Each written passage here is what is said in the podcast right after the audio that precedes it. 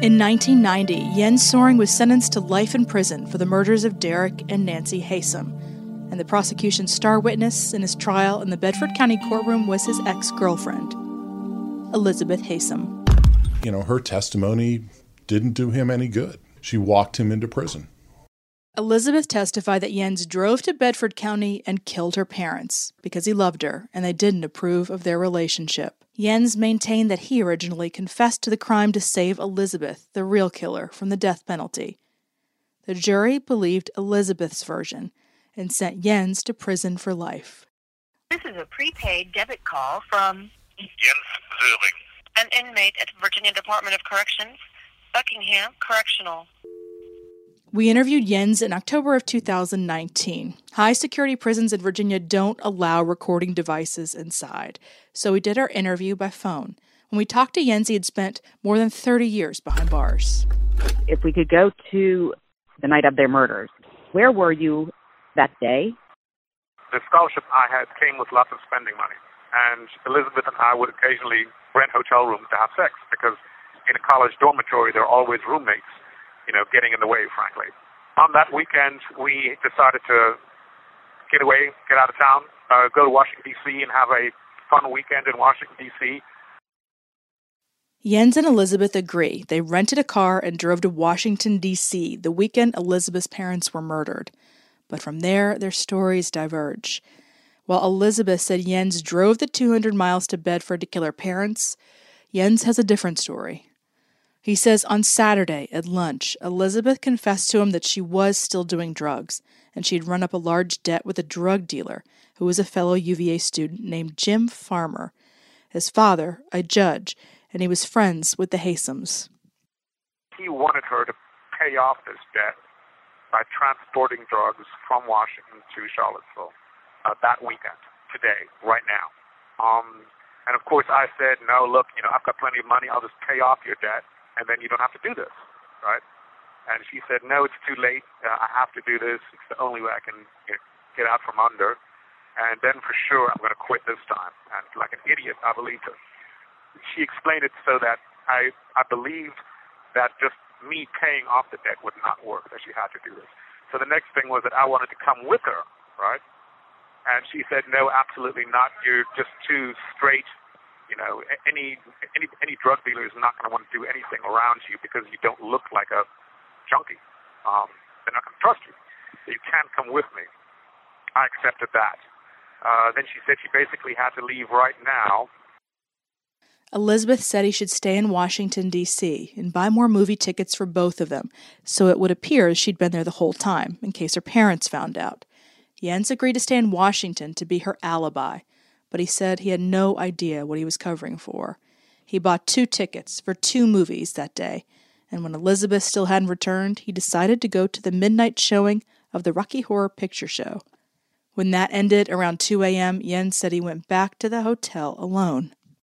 Very shortly after I got there, she's knocking on the door, and I open up the door, and she's standing there.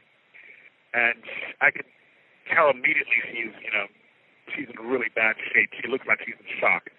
She's very, very pale, just looking just shattered. And she's wearing different clothes than what she was wearing earlier in the afternoon. I specifically remember uh, the jeans. She, she was now wearing jeans with cargo pockets um, on the sides. So she walked right past me and sat down on the end of the bed in the hotel room and sort of leaned forward and put her elbows on her knees. And I could not see her right forearm um, because it was turned the other way, but I could see her left forearm, the inside of her left forearm. Um, I could see there was some, something brown smeared on it. And when she started talking, I figured out that must be blood. But her hands were clean. Her hands were clean. Jens says Elizabeth kept saying the same thing over and over. Said, I've, I've killed my parents. The drugs made me do it. They deserved it anyway. And she said, You have to help me. If you don't help me, they're going to fry me. Back then, this is in the mid 1980s, Virginia used the electric chair to execute people, and it was a common expression back then to fry somebody. That's when Jens says Elizabeth brought up the movie tickets. She was not looking at me when she was saying that. And then she then she turned to the right and looked at me. And she said, "You have to say that I was with you. You have to be my alibi. You still got the movie tickets, right? You ha- you have to say I went to the movies with you." And then I interrupted her and said, "Look, that is never going to work. That's not going to work. The police do not believe husbands, wives, and boyfriends and girlfriends. And the movie tickets don't prove anything. The movie tickets are not an alibi. That's a joke. This is not going to work. That can't be your alibi. They're not going to believe it. And I remember she was turned to her, her right, sort of looking up at me a little bit, and her mouth was open. And she was just, she had nothing. She was just blank. So she was looking up at me, and she was just blank. And I was looking to my left at her. And, you know, I really didn't have anything either. I was, I was just sort of empty, stunned. And I was obviously in shock myself because you have to remember, at that point, right, I was 18 years old. I was like a mini Sheldon Cooper. Nothing bad had ever happened to me.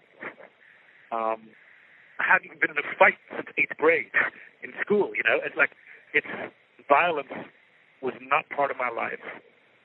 This was the girl I loved, and she's telling me she's killed her parents. So I was just wiped. I was just stunned, and I had nothing to say for for a while. That's when Jens says he made an impulsive decision. Then this idea kind of flopped out all at once, sort of as a whole package. And I, I didn't think about it. I just said it. That's, it's kind of difficult to understand. I didn't. I didn't think about this. It was just there. The idea was there, and I said it. I'm, I'm going to take the rest. I'm going to tell the police that I did this because my father has diplomatic immunity. I said this there. Look, you know, I've got diplomatic immunity. You know, all that's going to happen to me is that they're going to kick me out of the country, send me back to Germany, and then they'll put me on trial in Germany for this crime that you know I'm going to tell them I did. And at that time, under German law, I would have been tried as a juvenile. So the maximum sentence was 10 years, of which you serve about half, right? So I was willing to trade five to 10 years of my life to save her life. And that seemed like a fair trade to me. Okay? Because I was convinced, and I think it's true, that they they would have executed her. They would have put her in the electric chair for killing her parents, right? And I could stop that. I could save her life by sacrificing a few years of my own life. And this was the girl I loved. His decision was inspired by a literary classic. I remember specifically thinking about Charles Dickens' Tale of Two Cities which we had just done in my senior year in high school in English class, right? And one of the characters, Sidney Cart, sacrifices himself for the woman he loves. The point is, he went to the guillotine for the woman he loved. And that's that famous speech he holds in the book, right? It is a far, far better thing I do than I have ever done. It is a far, far better rest I go to than I have ever known. Right? And I thought I was a hero saving the woman I loved from being fried to death in the electric chair. So we spent the rest of that night rehearsing my confession, my false confession. For some reason, we had this idea that the police would be like hot on her trail, and they would be arriving like in the morning, you know, because it seemed obvious to us, you know, that they were going to know that, you know, she was involved because she was the notoriously rotten daughter of Derek and Nancy Haysom, right? It wasn't so obvious to investigators. In fact, Elizabeth and Jens spent the days after the murders in Bedford, with family and friends mourning the deaths. They traveled to Europe that summer, and in the fall, they started their second year at the University of Virginia. It wasn't until six months after the murders that Elizabeth became a suspect, and that's when they fled the country. We were on the run for about five months from November 1985 till the end of April 1986. And our original plan was to go to a third world country and basically live there for the rest of our lives legally and get jobs. They ended up in Bangkok, Thailand, where Jens was born, but their money quickly ran out. So Elizabeth had her usual stupid ideas. She wanted to rob tourists or smuggle heroin, and I said, no, that's not happening. And um, um, I went to the library there. Um, the, the British Embassy had a library called the British Council, and I went there and read some books on British banking, and figured out how to do check fraud by reading books in the library in Bangkok, Thailand. And um, um, it, at that time, it was very easy to get forged documents in Bangkok, and we did that. We got forged driver's licenses, forged certificates of citizenship, and forged certified copies of passports. Back then, that was really easy and dirt cheap. And once we got those documents, we went back to Europe and went to England and um, set up bank accounts in false names and uh, did check frauds to just just just to have money to live on because we you know we we were running out of money. There was no way to get a legal job without giving our real names, and we believed that we were being pursued by the American police. A little over a year after the murders, Jens and Elizabeth were arrested by British authorities for check fraud, and that's when American police did finally catch up with them. Jens kept his promise to Elizabeth and confessed to the murders. So they, they took us to the police station on June the 5th. That was a Thursday. And the judge said that they could question us for four days, from Thursday, June the 5th, till Sunday, June the 8th.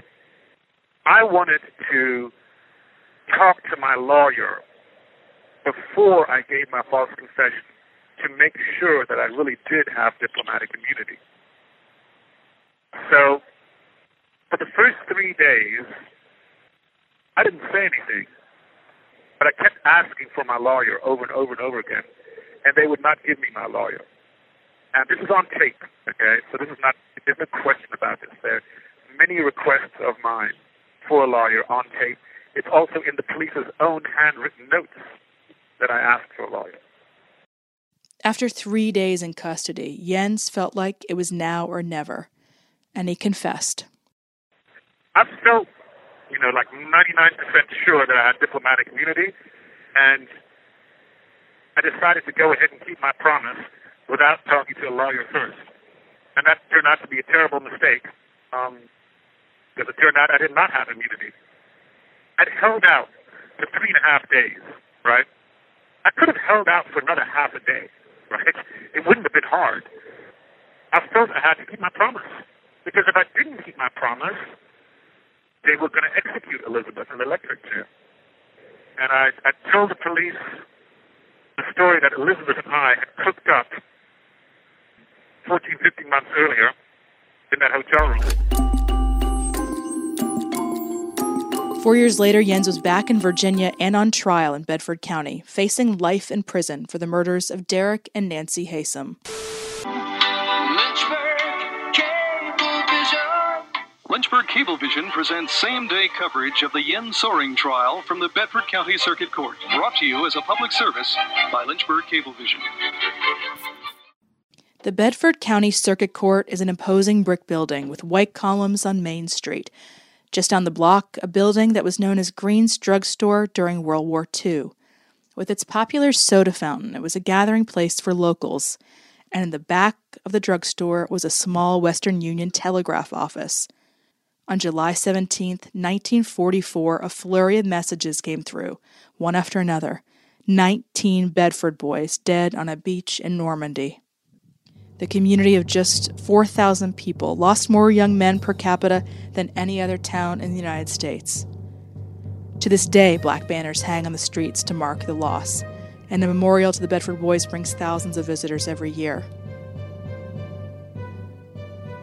Between Bedford's history and the Haysoms' high profile in the community, Jens' attorney feared that his client, the son of a German diplomat with a heavy German accent, wouldn't get a fair trial.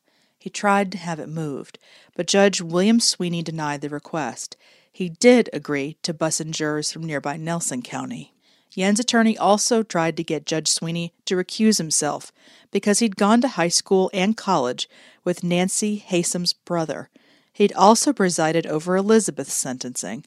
But most troubling were comments he'd made to Amy Lemley for her article about Elizabeth that was on stands during Jens' trial. In the article, Judge Sweeney is quoted as saying, As far as the acts themselves, I don't think she planned them out. It was like double dare you. I think she was shocked he took the dare. He essentially endorsed the state's case against Jens' prior to trial as a journalist, that's gold. And on I went. I wrote the article. It came out a couple of years after we had that conversation. When it came out, people read that. They were interested because Sweeney was presiding over Jens's trial also. David Foulke, that radio reporter in Roanoke, had lived in Bedford for a time and was familiar with all the characters in the trial, including prosecutor Jim Updike and Judge Sweeney. I, I don't remember any questions like that coming up about his his Germanness and the whole the Bedford boys and all that. It was much more a case of he was just such an obvious outsider.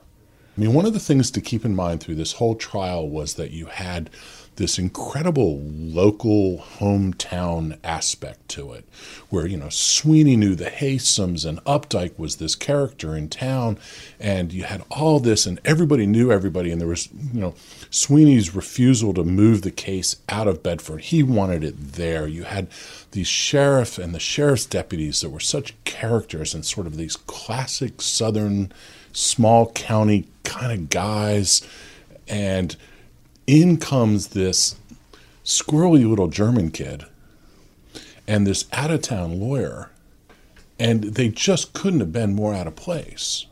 E- even with a jury that was brought in from Nelson, I mean, they were looking at him like, you're really out of place. And you wonder when you look back at it and you go, well, how much did that factor in? And, and who knows? Jens took the stand in his own defense, saying he confessed the murders to protect Elizabeth. During the cross examination, prosecutor Updike asked Jens about a letter he wrote to Elizabeth shortly after he confessed. In the letter that Elizabeth shared with prosecutors as part of her plea agreement, Jens called the Bedford County investigators yokels. During cross examination, Updike asked Jens why he insulted investigators by essentially calling them dumb rednecks.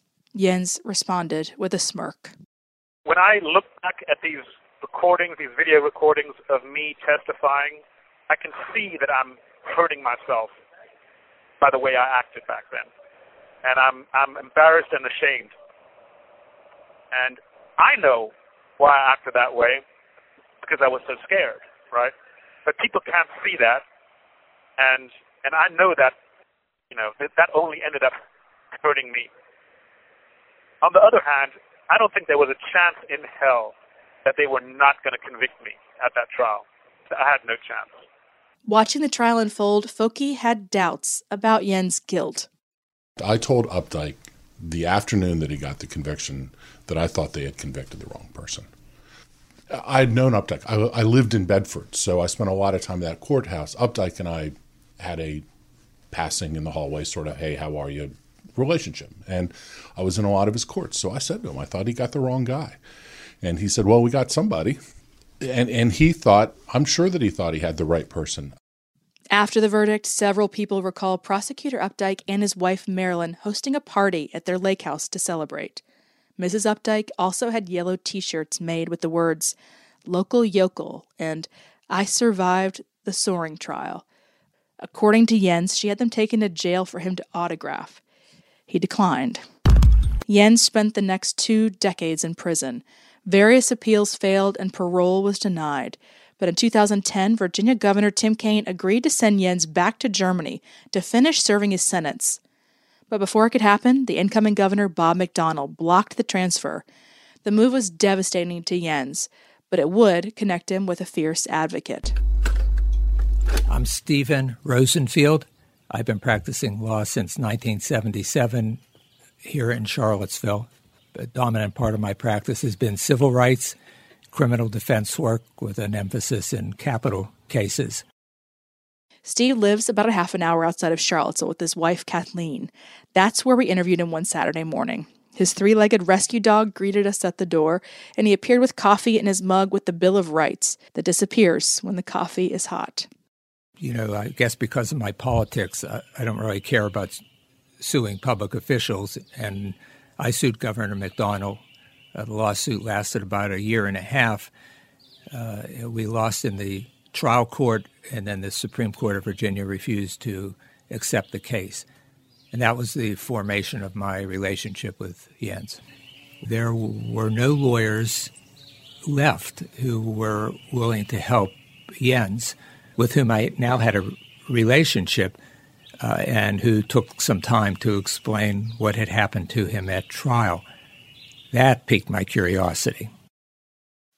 As he looked into the original investigation of the Haysoms murders and Jens' trial, Steve saw major issues. There were shoe prints at the crime scene. We looked back at the testimony of the experts who talked about it. Uh, in actuality, some of uh, the experts were not called by the prosecution because they excluded Jens Soering. They excluded mom and dad. So, whose shoe prints are those?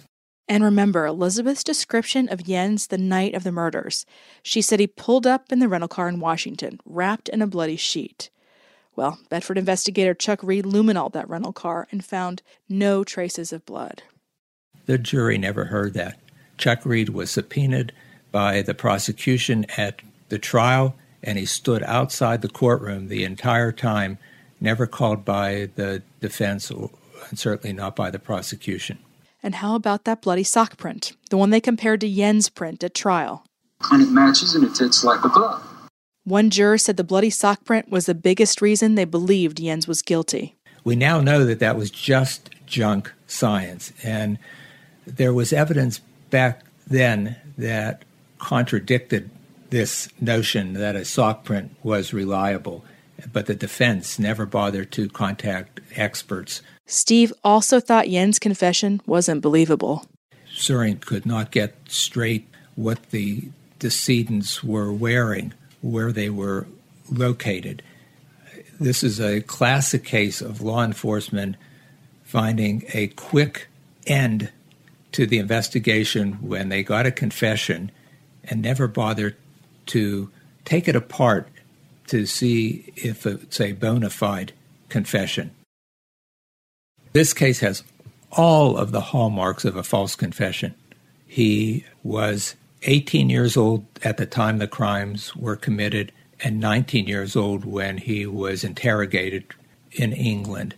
Uh, that age group is the most vulnerable for wanting to please authority, for making irrational decisions about whether to confess. Uh, he got facts wrong. Uh, it's a combination that our experts, uh, both in Great Britain and in this country, uh, have admitted that all of the hallmark uh, factors were present in this case.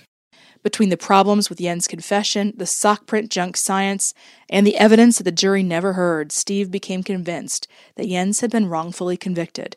He worked pro bono to petition the governor for a pardon. He was hopeful their case would be persuasive, especially with the results of a 2009 DNA report on blood from the crime scene. That report showed that Jens' DNA wasn't there. But it would be several more years before a phone call between Steve and Jens turned the case upside down. Oh my God. I mean, Steve and I were shouting at each other, and he was so excited. At one point, he, uh, he said, Look, I got to call somebody. And he just slammed down the phone. You know, we understood that up until that point, it was all about reasonable doubt. But now, this was just a classic case of a DNA exoneration. Next on Small Town, Big Crime. Uh, we now knew very specifically that Soering could not have left his blood but more importantly, it said, so somebody else was at the crime scene with type O blood.